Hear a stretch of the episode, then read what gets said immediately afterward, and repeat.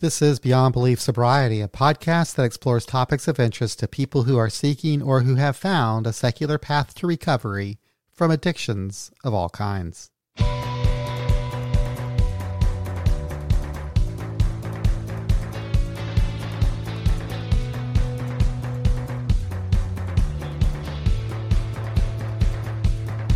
Hello, and thank you for taking your time to listen to this episode. I hope it's a good experience for you and that it adds a little extra to your stockpile of recovery capital.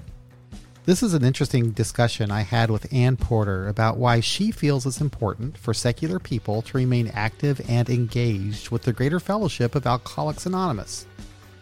Originally, I titled this episode Secular Sponsorship in AA, but the conversation is about much more than that. It's really about being of service and being available to help make AA more inclusive.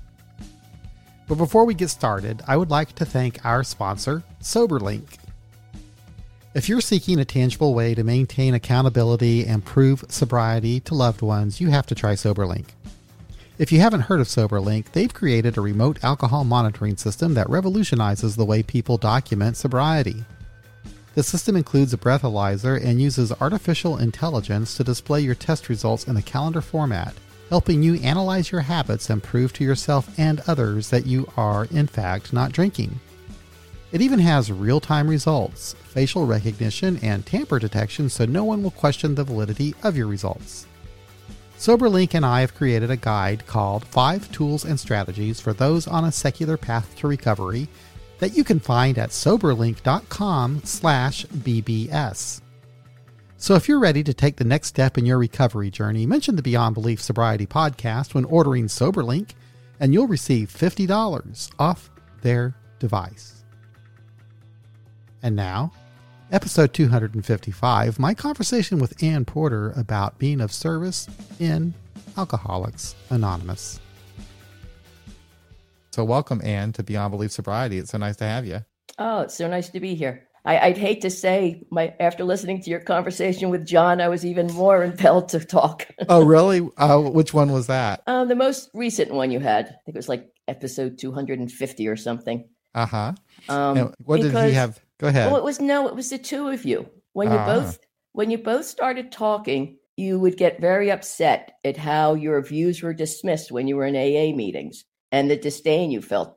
And yet the two of you were sort of laughing and saying, I don't know what the AA way of life is. And I found that hard to believe, but it also it ringed of the disdain that you two hated so much. Oh no. It didn't sound supportive of what AA does bring with all of its flaws. Don't get yeah, me wrong. I hear you. Believe me, I'm not anti AA at all. I and I think John might come across that way, but I, I totally am not. I'm I know not, he's more militant against yeah, it. Yeah, he is. Yeah, but I'm not. And that's changed over the years. Yeah, I'm also no though not as involved with as I used to be too, and I've kind of grown in other directions. So I'm more I'm more interested in um, other avenues of recovery, but I've not dismissed AA. I, I could still go to AA meetings and so forth. But yeah, I, I, I need to watch it because uh, I never want to come across as someone who dismisses AA as an option because, you know, I, I went to meetings for 30 some years and I got sober there as a young person uh, in traditional AA. And I still have a lot of respect for the steps and so forth. But um, anyway, enough said about that.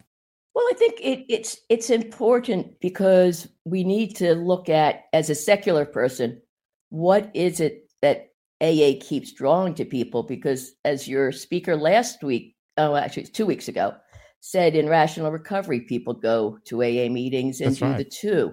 That's right. And, you know, if you look at some of the group therapy people, I can't remember his name, Yoakum so- somebody who started him back in the 80s, you know, he said that AAs didn't do well in, not AAs, alcoholics didn't do well in group therapy unless they were with other alcoholics. Um, they didn't meld well. And yeah, I, I think as a recovery person, I need to think about why is that and what is it that people find attractive in AA? What do you think and that is? I think what it is, and I think that what we're missing in the secular programs is in the secular and rational recovery and you know some of those others, it's a self-help attitude.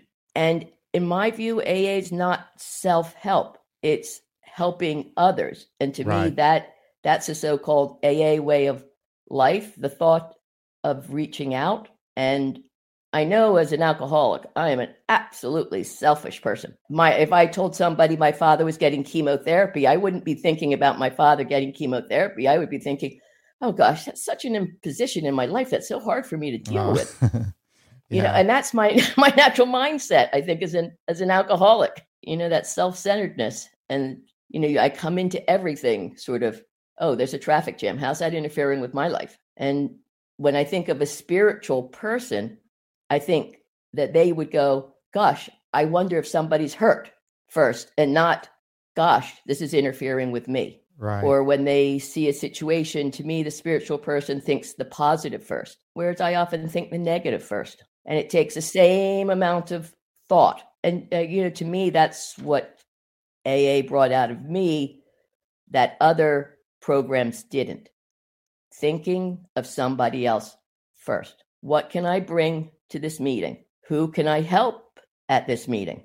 You know, a lot of secular me- meetings I've gone to, I don't hear anything about sponsorship. I don't hear anything about reaching out to the person who's new there. I don't see people taking other people's phone numbers. Um, and that's part of the reason I think we haven't spread that well. We're missing that aspect that AA brings. Mm-hmm. The sponsorship aspect of it, the... the helping the newcomer, the realizing with 30 days, I can help somebody with 15 days, you know, and not the I'm here to dump my problems, have you listen to them, go poor you, poor you, and then we leave the meeting and I don't hear from anyone. Is that true for the in person meetings as well as the Zoom meetings, or is it just the Zoom meetings that you noticed that more than the? I noticed it at the in person, but I only went to ones right in Philadelphia and Malvern. Okay.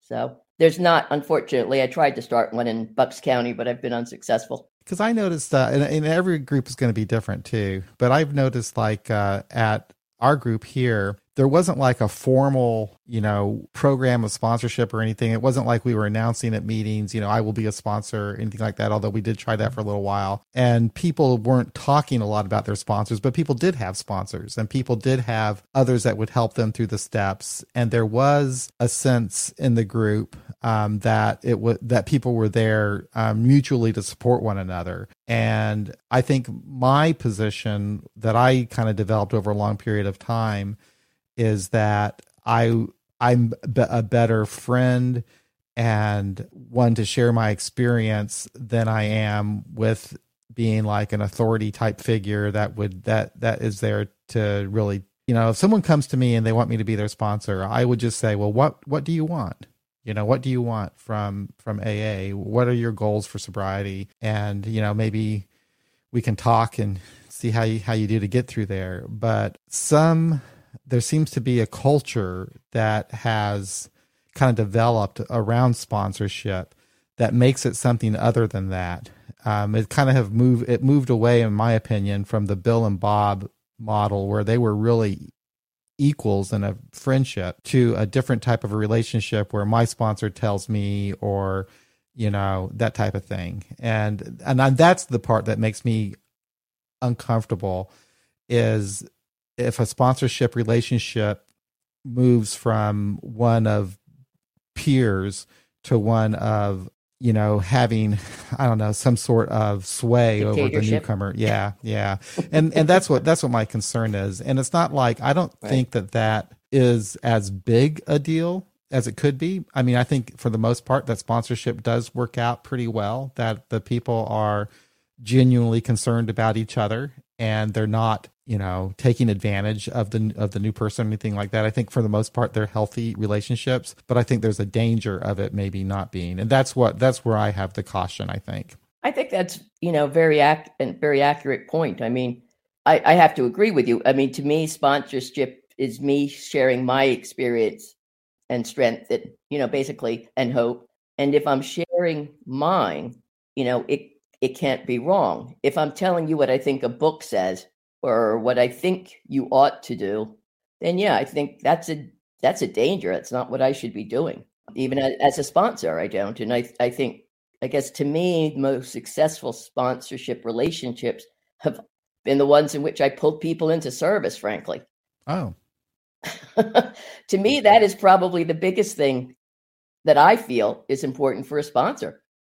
Actually, is to get somebody involved and out of themselves. Service being could be like um, speaking Picking somewhere, speaking somewhere, making the coffee, cleaning up afterwards. When I first came in, it was washing ashtrays and coffee cups. Right. I didn't smoke. I didn't drink coffee. Mm-hmm. but you know, I I still I still did it, and I you know. I remember the days of cleaning ashtrays. That we don't have that problem anymore, do we? no, just as well. I can't think like can't because I was in smoke-filled rooms too much. Oh my god, yeah. There's, I mean, I, I there's no question. but I'm so passionate about this because I think of the people that die because there's just people talking God at an AA meeting. And it does turn a lot of people off, for sure. God, yeah, it turned me off. I wasn't an opinionated. I know, but you you you managed through it from the beginning, though.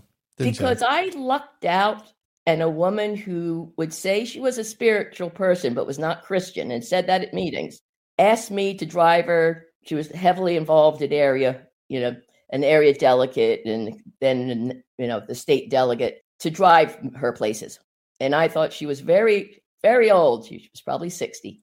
Um, and she needed somebody to help drive her all those far distances. I didn't know I was being dragged in, but but going to many conventions and assemblies, I was like, what am I learning the traditions for? This is so stupid. It gave me a way to learn to deal with people. I didn't know how to deal with people. I started drinking young. I started using men young. I didn't know how to have a relationship with anybody. I didn't understand give and take. I didn't realize if you were a friend to somebody, you thought about if they went to the doctor, you should ask them, how did it go? You know, I was just concerned with me surviving and me getting by. No thought about you unless you could supply me with drugs or alcohol. You know, that was your only use. See, I that I had that same experience because I also started young, got sober young, and the the best thing that AA did for me at that time when I got into the program, I was lucky that I I found myself in a group of other guys my age. We were all in our 20s, you know, early 30s, and we were getting sober together. And it was the first time really in my life where I had friendships that were, I guess, a deeper level of friendship than I had ever before and, and previously in, in my life. Because you weren't looking for what they could give you? I guess so. Yeah. We were helping each other. Yeah. But you weren't, you were doing it on a, you know, you were helping each other. That's each what you were there to do, help each other. That wasn't. We we had a genuine concern for each other's welfare. Right. For the first time, you probably weren't being self centered. That's right. That's right. And as you said, you know, during that drinking period, um, especially when I had all the problems, all I could do was focus on on getting out of whatever mess I was in, you know, lying my way out of it, doing something to get out of whatever, doing, thinking on my feet, you know, get out of these, these situations. Yep. You know? And that's all I could do. So yeah, it's like yeah. addiction and alcoholism. It just kind of helps. Uh, it, it makes it, it, it that self-centeredness is right. a way of coping with whatever the craziness is that we've got going on around us. Yeah. And then when that stops, when the craziness stops and all of a sudden you're surrounded by people who have also stopped that craziness. And then now you were we're sitting there trying to cope with it and understand it and help each other. Boy, what a big difference that yeah. makes. And it takes a while to grow out of that mindset though, doesn't it? Oh, yes. I think probably decades, at least for some of us. Yeah. Well, it did me. You know, sure. It, it's still, you know, sometimes I've got to fight through the, oh, I don't really want to call and find out about that today attitude to go, yes, that's what you know, if you care about somebody, that is what I should do.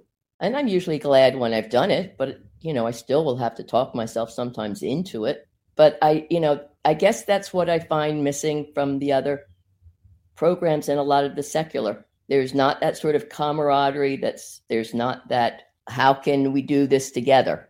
Yeah, I think that I think that one of the for me and I, my only experience with secular AA meetings is here in in my home home town here in Kansas City, and that was a that's a pretty close knit group. And I did I saw people going out doing things together and having relationships outside the meeting and people sponsoring. I saw all that stuff and it was I, and I thought it was very healthy.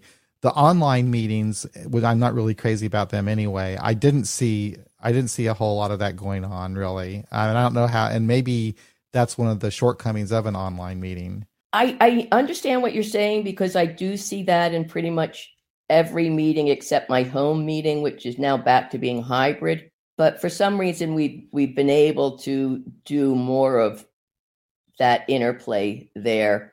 Last week we had a meeting in which uh, you know somebody had one first day, 15 days, and we had some people 30 days and 40 days who were reaching out and talking to them and you know helping them go through what it's like to be overwhelmed with emotions and you know making arrangements to follow up with them after the meeting it's but it's worked in some i mean we've had some people who got sober during this pandemic it's a 6 a it's a 6 a.m meeting and i happen to think at 6 a.m people haven't had a chance to put on their masks so they're probably a little bit Yeah. more honest Yeah. if you're at that's a a meeting at 6 a.m you're desperate So do you do you, you make an effort now to sponsor people? How do you and how do you go about doing that? Do you is it more of a formal relationship or is it kind of a something that just happens as naturally? it happens, I guess, two ways. Sometimes people will say, Why don't you ask Anne to be your sponsor? Um, sometimes it happens to be somebody, you know, my sponsor taught me taking somebody's number who's new in the rooms is foolish. That's thinking, you know, it's expecting a well act out of a sick person. You know, you take their number, you call them. That's interesting. That's an interesting take. Oh well, that was yeah. I, I came to my first meeting. All these people gave me one of their numbers, and I'm like, "Fuck, I'm gonna call you. you're you're you're an alcoholic. You're in trouble. I'm not calling you. What are you nuts? I didn't call anybody. No, I didn't either. No, not not until I had been around for a while and got Yeah. to know people. Yeah. I you know I was no, I was getting ready. Somebody could tell that I was ready to stop doing this, and he said, "Look, can I give your number to somebody who lives in the same area you do?" And she called me up, you know, asked if you want to go out for dinner. I offered to pay for her dinner because she was, I said, a little old lady. Um, and she said, no, AA, you know, can't accept money. It's non-professional. I'm like, lady, I'm just trying to be nice. But, you know, as I said, she started taking me around. In about nine months, I asked her to be my sponsor. And she said, what do you think I've been doing? Oh, that's funny. yeah, I didn't know. Um, so sometimes it, I get to it formally. Frankly, most of the people I sponsor end up being finding God, but there you are. Really? Yes, it's very annoying because I'm a rather outspoken. I'm, I've gotten more outspoken over the years than I was originally. well, that's interesting. How how's that received?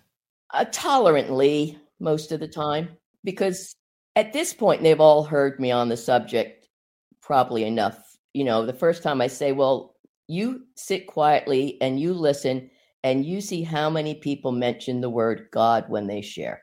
And then you think about how you would be if you were in that meeting not believing in god and every single person said my higher power. I'm grateful to god. Aa and my higher power. How would you feel if you were there and you couldn't find that?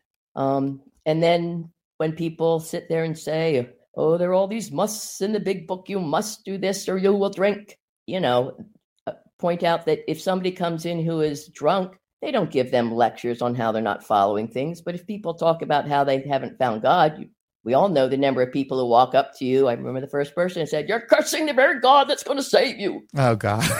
I'm like, well, that's good. I hope he's bigger than that. But most people aren't that willing to talk back, which means they leave, which means they have a great chance of dying. And that's the part that makes me do it. Because if nobody's there to say, you don't have to believe, and please try and remember that the person who lived the longest of the early first 35 was the atheist. Jimmy B outlived Bob, Bill, all of the others. Even outlived Earl Treat, who was 35 when he came in, who should have lived the longest. So if it's if if AA required you to believe in God, Jimmy B wouldn't have made it to 1989. So it can't be true. No, no. Um, you just reminded me of a strange YouTube comment that I got. Um, it's not even worth mentioning, but I will. What the hell? But the guy, um, he pointed out that that the whole purpose of an AA group is to use God to get sober, and that if we don't believe in God, then we're selfish and we can't follow the traditions. Blah blah blah. And um, anyway, I just I responded to him. I said, "Well, I'm sure glad that AA isn't a religious program and that every group can do whatever it wants to do. Yes. So, which is the which really is the truth. It's not It a religious is. program. It is It's- the truth. Yeah. And, you know, uh, people say, well, you know, how do you do it? Don't you have a higher power? I'm like, no, I don't have a higher power. I believe that there's a power in us, in the program. It's not higher, it's equal. You know, it's me reaching out. To me, it's me reaching out and saying, I can't do this by myself. I need help, even if it's just your input to listen. You know, I need a collective thought on it. I need to care what happens to the rest of humanity. That's not a higher power, but it's a belief in the power of us all. And to me, that's all that the steps and the traditions require. You know, we listen to a group conscience. Well, you know, Yeah. to me, that's not necessarily God speaking, especially some of the business meetings I've been at. Um, And I did point out to this guy that that, that tradition says God may express himself, but Yeah. so, it may not too. and if, it, if if God doesn't express himself, then the group just has to do his best, right? Right. one of the reason our group now uh, votes on something, then waits a month and votes on it again. right. Very often they rethink it after the experience of the business meeting when you can reflect. The way that you describe the steps is exactly how I see them. And I think for me, it was something that happened over a long period of time. You know, my view and thoughts and relationship with the steps has evolved and changed dramatically over a long, over a period of time. But I've really come to see it as a description of a process, you know, and as you said, it's, um, you know, I have a problem. I need help. I'm going to go get the help. you know, it- it- Or I'm going to open up to help. open up to the help open up the idea that i could be helped or whatever yeah but you know it's, Right. just, it's just it's it just may a or way may of, not come. right but i think people get stuck on the language sometimes Oh, I mean, it, rational recovery talks about how it's science based. To me, AA is science based. If if you drop the God part out of it, I mean, there's not really a whole lot different in the rational recovery method of dealing with things than there is in the AA. It's come to a group, share a problem, think about the consequences of it, think about the why you're doing it, um, and you know talking about it finding that out. You know what's interesting anne is i um because i've been around aa for so long and because the steps were so important to me for so long i can go to any program whether it be smart recovery dharma recovery LifeRing i can look at the process that people go through and the recovery process the program that they have the interaction they have with each other and I can see all kinds of similarities to AA and the steps. But when I mention that, I my hands get slapped. It's like, how dare you compare AA to this? You know, this stands on its own. This is its own thing. But I think that there's a commonality in recovery. That there's a process that's really a human process. that's individual to each of us and how we how we describe it. But any one of these different programs you go to, I can I mean I can plug steps into almost any any of these things and traditions and traditions too. Yeah. i learned to use the traditions on how to adjust i need to be self-supporting i'm autonomous unless i harm unless i harm others everybody has a right to its own you know their own process their own mistakes unless they're going to hurt me. You know to me that's all part of that process i need to learn that i don't need to fix people. And that there's where i think you're right when you're talking about sponsorship. It's not my job to fix the person i'm sponsoring you know? Their path is their path.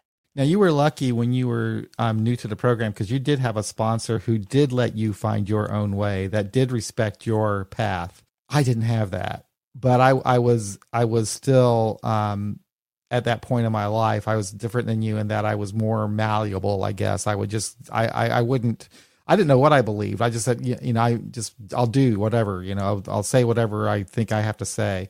Uh, but yeah, I, I, definitely had people telling me things that I needed to do. You know, yeah. and I had people try and do that too. Other than my sponsor, Bonnie. I mean, the number of people who you know who came up and said, "Well, why don't you just try it?" And and I tried. For some reason, you know, I believe that there's going to come a point in your sobriety where the only thing standing between you and a drink is a God. I don't know why I believe that statement, but I did. And so I struggled to try and find a God and do the prayer stuff and do the meditation and, you know, turn it over to God and let it go. And, you know, I, I had a very, very serious car accident at nine months in which, you know, I my passenger died after a while as a result of his injuries. And I remember laying there saying, Well, you know, if there's a God and I'm dying, can you do me a favor and just let me know it now? As that was the most important thing in my life at that moment was to know if this God thing was for real. And I didn't get any enlightenment. I finished the steps. I didn't get any enlightenment. I did the fifth step. I didn't get it, you know, didn't feel any closer to a God. I prayed to have these uh, defects of character removed, and they stuck around. All convinced me, frankly, that the nope, sorry, it's not a God for me. But yeah, I mean, I've had people come up and tell me I must do this. You know, I'm never going to be happy if I don't do this. You know, you know, you're not, you shouldn't share because you know you shouldn't speak because you're going to tell people that they're they don't have to have a God, and that's not what the AA program says. And you know, I'll let you speak for me if you're not going to say this, and then don't ask me to speak. But you know, I watch people go and leave rooms when people say stuff like that, and that yeah, that's the sh- that's the shame. I mean, it, you know, well, we big thing in our last meeting was changing the damn preamble to say, you know, a fellowship of people rather than men and women, as if this was critical and as if that wasn't improved change back. Look at the copyright, 1987, people. Um, but yeah, I mean, I'll speak at business meetings about that's what's going to doom AA. It's inability to change. And I understand John wanting to give up on it because it's so damn difficult. You know, I no longer get shunned for not even saying the Lord's Prayer. Uh, you know, people sometimes get annoyed when I chair meetings and I ask someone else to do the Lord's Prayer. So and so will now lead you in the Lord's Prayer. Do you need to make it so obvious? I'm like, yes, I do, actually. So, and do you think it's important for someone like you or even me who is sober an atheist or a secular person, however you want to describe it, do you think it's important for for those to go to a traditional AA meeting? Yes. Just to you do okay. I do. There are others that feel that way too. Because people die if we're not there. Right. I mean, it'd be nice to say there are other things out there, but I mean, you've clearly gone to rational recovery meetings. What do they look like to you? They're usually 35 year old middle class white males, the uh, ones I've seen. I don't see too many women. I don't see desperate cases there. I mean, who makes it to AA? The people who have given up on everything else, you know, who thought coming to recovery was the worst thing that could happen in their life, or they're court ordered there, or spouse ordered there. You know, people go to rational recovery because they want help. They go to smart recovery because they want help. Help. It's all, ba- you know, behavior based therapy, and you're there because you want help. What are right. most people at AA there? Because they've got no other choice. So if you're if, if that's the last place you're thinking of you're forced to go and you go and you get there and it says you have to believe in God, where are you left with? Where do you go? Except the streets. I hear what you're saying. I stopped going to traditional AA meetings when I started our secular AA group here in Kansas City. Yeah. And I was harassed. I'm sorry, but. I I, ha- I, had a guy stare me down like I was an evil person just because I wasn't reciting the Lord's Prayer, and oh, I was yeah. standing there respectfully and quietly. Yep.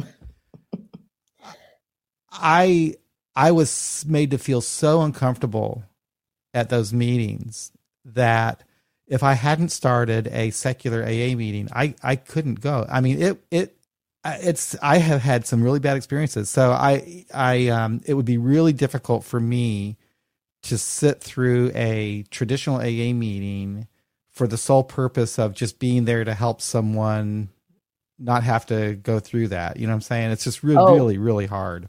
Absolutely. There's there's a clubhouse and I feel really bad because my sponsor was one of the original founders of this clubhouse. It's called the 12 Keys. But I, I couldn't go there because they were one of those places who one, they didn't like you to curse and they had it up the rule on the wall. It Oh, yeah. guaranteed that I was going to say fuck every third word. you are only allowed to identify yourself as an alcoholic. And I always say I'm an alcoholic and I'm an addict. uh huh. Um, Oh, you were breaking all the rules. Oh, yeah. and I would point out to them that they can't stop me from being at the meeting. They can ask me to leave the clubhouse after the meeting's over, and I will. But yeah, there's some meetings I didn't go to because it was more pain. And if I couldn't talk about it, anybody there was going to be too scared anyway, you know. So I would try and work on meetings that were a little bit more open That's- to that's a good that's it. a good point and there's a lot of of those too i can even think of my own city too for example. There are some groups that are not as militant as others. Uh, and the group that i used to go to before i before i started the secular meeting here it was an all men's group. And it was um uh a rough and tumble kind of a place. And people didn't have a problem you know telling you what to do you know um so that's just the way that was my experience you know but then there's another group here that's more genteel you know but it's it's a mixture. I mean, I did need people to say, "Look, just try this. Stop arguing and try it. If it doesn't work, fine, but stop arguing with us and try it."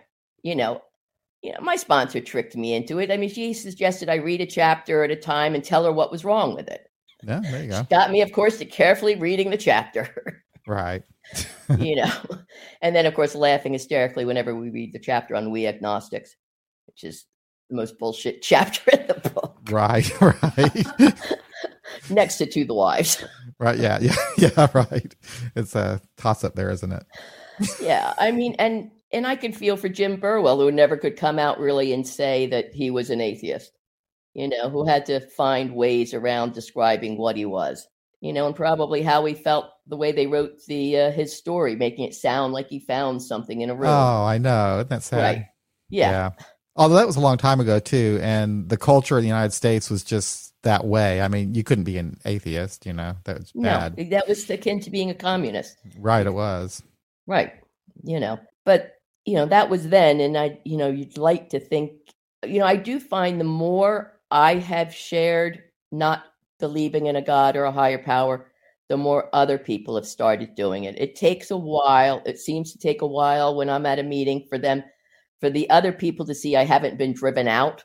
And it's, it's a shame. There's no question. It's a shame that it's just not more open and that people in the program it, it's you know when you point out to them that why are you so scared of my non-belief as opposed to you're not that scared when somebody comes in who's gone out you know you have no problem with their failure to grasp all the things that you want so why the problem with me I think it's a shame that's even an issue to begin with. And this is this is where I th- I think it would be wise, but you're not going to change this culture. You're not going to change the culture, I don't believe. But but because of because of the origins of the steps and the way they are originally written, people will take them literally instead of looking at the underlying actions, you know, in within them, which are universal and and work well. You know, especially the first six steps when they were the way they're first written barely mention god at all oh, that's when they- right. The very original 12. ones. right the Mhm. very original ones Yep. And again, they were describing a process, and it was a it was really a nebulous type of a thing. It wasn't like formally written down or anything, but these are in general the things that we do. You know, we say we have a problem, we ask for help, we get honest. You know, we help other people. right You know, and Right. it was a process. And then all of a sudden, they decided to put it in a book and make flowery language around it, and that over time, um, people start looking at them more narrowly as these are the specific things you need to do. See, it says God here, God there, God there. So and says must must must must must, must, must, must, must, and all that kind of stuff. But, um, but yeah, the or the origins of it was just like you know, this is a process we went through. This is what happened to us. This is what we did, and they were religious at the time, so I guess they put it in that language that was okay. But it's okay, it's also perfectly okay for someone like me and you to say, well, yeah, I had the same experience, but this is the way I would describe it. And you know, and as we both know, you know, Bill had his own problems with what was a spiritual awakening. You know, he tried the psychedelics, he tried LSD, right, he hoping that mm-hmm. that would get people. You know, he sent Jimmy Burwell and some others into the Mid East to study different religions, hoping that could open the door. You know, he dealt with the Buddhists and allowed them to change the steps to good instead of God. You know, he wanted a bigger, you know, a bigger door, a bigger get- gateway. You know, you you know, you can read in his writings that he was worried we were killing people because we were being so rigid. Yes. Yep. He sure did. You know, he sure did. and sometimes I'll I'll use, you know, some of his writings to point out to people. No, you know, the big books that was written when these people had three years sobriety people. Some of them Earl Treat, 60 days when he wrote his story. You know, are we really expecting the all the answers to be in people that new in sobriety when we think about how much we've changed? I know, and I know, and I, I and I do also pick up on that stuff about Bill Wilson too. It's like people always the the the hardcore traditionalists, I guess if you want to call them that, they're going to remember Bill Wilson from 1939 and not the Bill Wilson from 1968. You know, it's after he'd been sober for a long time. So that's just kind of. But no, I, I hear where you're coming from. I, I, I there are a lot of people out there who believe that you know a, well, first of all, AA is the biggest game in town for sure. There, it's the most accessible uh, mutual aid support group anywhere and in history. It's just huge. And they're easy to get to the meetings. Um, when you get to a meeting, it's easy to feel, you know, to participate, get involved. I mean, you don't have to do anything really, uh, just to go, just show up you know and so it's very accessible and and you can start aa meetings so easily too so there's just there's just a there's a lot of um, benefit to having alcoholics anonymous out there because as you said in the beginning the the the most critical thing i think for anyone in recovery is having that support, that community, that support, support of people. And AA does provide that. You have Smart Recovery, you have LifeRing, you have Women for Sobriety, but they don't have near the presence that AA has. So it's nice that you have that you have that option and and I see your point of, you know, being a voice of reason, I guess you could say, uh, in, in, in meetings where reason might not exist. You know, if you're in a meeting where people are pounding the book and God, God, God, God, God, you can say, or no God. Yeah. the number I've said, and now on the other hand, right. And in all fairness, there are some good people out there. I, I, even in my old group, um, I got to the point when I came out as an atheist towards the end um, when they would read how it works at the beginning of the meeting, they said that they would there'd be that line, "There is one who has all power. That one is God. May you find him now." And I'd always pipe up, or not. I cause all sorts of trouble because I refuse to use he and him. um, yeah, that's another. you find God now, right? Well, you find Him now.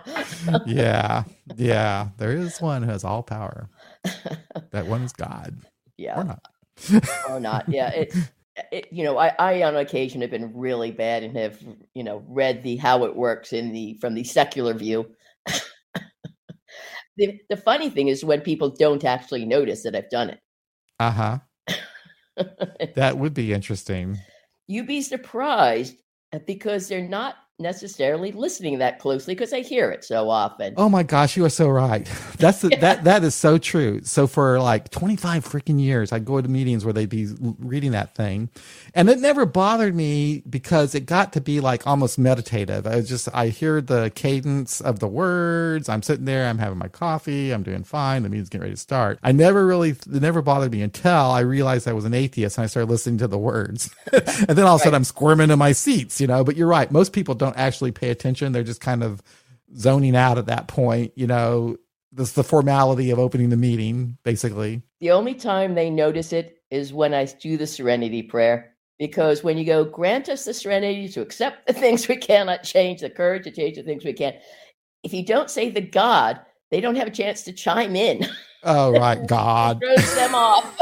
God. Everybody's waiting for you to go, God, and then everybody can jump in, Grant. but when you start with Grant, it tongue ties them. They just can't jump in then. Throws their age, eh, their cadence off. In your area, do they close with the Lord's Prayer?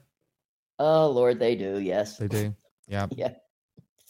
Some meetings not, but the great majority still do. Yeah, I uh, same here. Although I haven't been to a traditional meeting in a long time. Meetings often don't, but most of the co-ed ones do.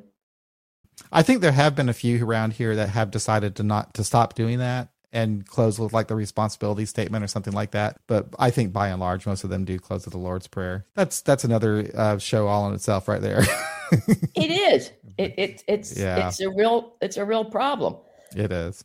You know, only stuff. you know if when I have sponsored Jewish people, I show them their version of the Lord's Prayer that the Christians all copied from. But you know, oh, that's one I don't even know about. So. Yeah, it's, it's really think about it. A mass is not far off from the what you would see at a synagogue, except you just don't have the New Testimony, the New Testament.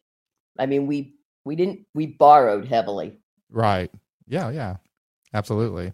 So interesting. Did I did we resolve anything here? Did I did we put across the point here um, of what you wanted to say about the importance of you know being a voice? For those who are willing to do it, I I agree. There are some meetings in which it's just you know you leave feeling like you're scarred and beaten up, and I'll occasionally go back to them just so people know that there's somebody out there in case they fall across somebody but in all fairness, those meetings are the minority. Most meetings are a little more genteel. They might be religious and stuff, talk about God, God, God, but they're not going to pounce on you really necessarily. So yeah, yeah. Right. For the for the most part, I mean, you know, a lot of times they'll roll their eyes when they when I speak, but you get the rolled eyes. uh, I luckily I have the personality that it just doesn't bother me anymore because I, as I said, I'm too worried about people who don't come back after not knowing you cannot believe. You know, we have a few people now in my home group that have only been able to stay there because even though they, as I said, they all found God in the end, but it gave them the years to to stay not believing and not thinking that they were at fault or that there was something wrong with them. You know, I mean, how didn't it, you know? I know for me, for a while, I felt like I must be doing this program wrong because I haven't found God, you know. And it wasn't until I got more into the history of AA, eh, you know, especially back to, you know, the Quad A groups in the 1970s to realize that atheism has been in AA since its beginning. It just wasn't talked about. You know, now at least, thank God for the internet, you can find it and know that you're not alone. You know, thank thank goodness for right Toronto fighting, you know, AA to say yes, you can be part of AA and be secular we were lucky in Philadelphia because, frankly, the person who ran the website happened to be secular. So, so nobody noticed that he was including secular AA meetings in the meeting list. In Kansas City, we didn't have any problems getting listed at all whatsoever. Um, so yeah, it's funny. I do know people that places that did. So yeah, me too, me too. And it was weird because it really it could it's there's no rhyme or reason to it. You know, some city that you might think would be totally open to it isn't. Another city that you think we're a bunch of rednecks, we're just totally fine with it. You know, so, you know. Well, I ha- I have to say, my I like traveling, and my travels in the South, I got less grief being really? an atheist in the South than I did in the North, and I far more expected it down there. What I realized at a lot of meetings down there, they weren't as serious about only saying you're at AA. There were a lot of addicts at a lot of the meeting because it was such a problem. The opioid epidemic changed their whole attitude towards towards that. And that loosening to allowing people to say that they were at an AA meeting seemed to lessen their insistence on you believing in God and having a meeting. And one, one little comment about that before we sign off, and, and but this could also be another episode. And I remember when I got I got sober in '88, and I know you came in in '86. And at that time when I was in, I heard a lot of people say they were addict, alcoholic, or different things, and it was never a big deal. All of a sudden, it became a big deal later. I don't uh, that not that much later. No, I because it was just starting then. It was that whole singleness of purpose that started kicking in, and a whole group. Because I remember, because as I said, my sponsor was big into service, and it became this whole thing that if AA lets addicts in, then NA won't be able to grow strong. Okay. And ha- somehow or other, we were doing them a favor by keeping them out. And, you know, I've always sort of said, well, you better rewrite your goddamn stories. right. Right. Don't read acceptance is the answer because that's more about drugs than any story in there. and I'd always go back. The only use drugs. requirement for membership is a desire to stop drinking. Then that and that means if you have a desire to stop drinking, regardless of whatever problem you have, you know Uh, that has always kind of thrown me. absolutely has thrown me in the meetings where you say you can't mention drugs. It's like you haven't been reading the stories in the big book, have you? Right. Yeah. Dr. Bob, for example. Dr. Bob, Bill as well. Yeah. Bill too. Yep. And our physician, you know, he Yep. speaks more about drugs. Yep. You know, I think it's now called Acceptance is the Answer. They changed the name of it. They but, did change the name. Yeah. Right. But I mean, be Dr. Alcoholic Addict. No, they changed the name. That's it. Yep. they don't like that addict word. exactly. But I mean, you read that story and that's, and, or you listen to him talk. I mean, there's recorded talks by him. He talks heavily about his drug issue. And he talked openly about thinking that addicts ought to be openly accepted in AA. As know? they should, I think, too. Foolish not to. Yeah. But anyway, And thank, you. for tolerating me. Oh, I loved this. Thank you. Thank you so much for the feedback on the episode with John and also for listening all these years and for reaching out to me after listening to um, Ibby. And, you know, I, I, I sometimes will say before I speak someplace that whatever I say today, I could totally change my mind a month from now or a year from now. I'm, I'm, a, I'm always going to be a work in progress. So, Oh, yeah. Um, and that's, that's what makes it fun for me. You know, it makes it interesting, keeps life interesting. So, so Well, I nice to keep see you. listening to you. I learned so much. That's nice of you. Thank you. Thank you so much. Thanks. That's another episode of Beyond Belief Sobriety. Thank you for listening. If you would like to support our podcast with recurring monthly contributions, head on over to patreon.com slash beyond belief sobriety or become a member of our YouTube channel. If you'd like to make a one-time contribution, then visit our website beyondbeliefsobriety.com and click on the donate button. I do appreciate your support. Thanks again for listening. We'll be back again real soon with another episode of Beyond Belief Sobriety.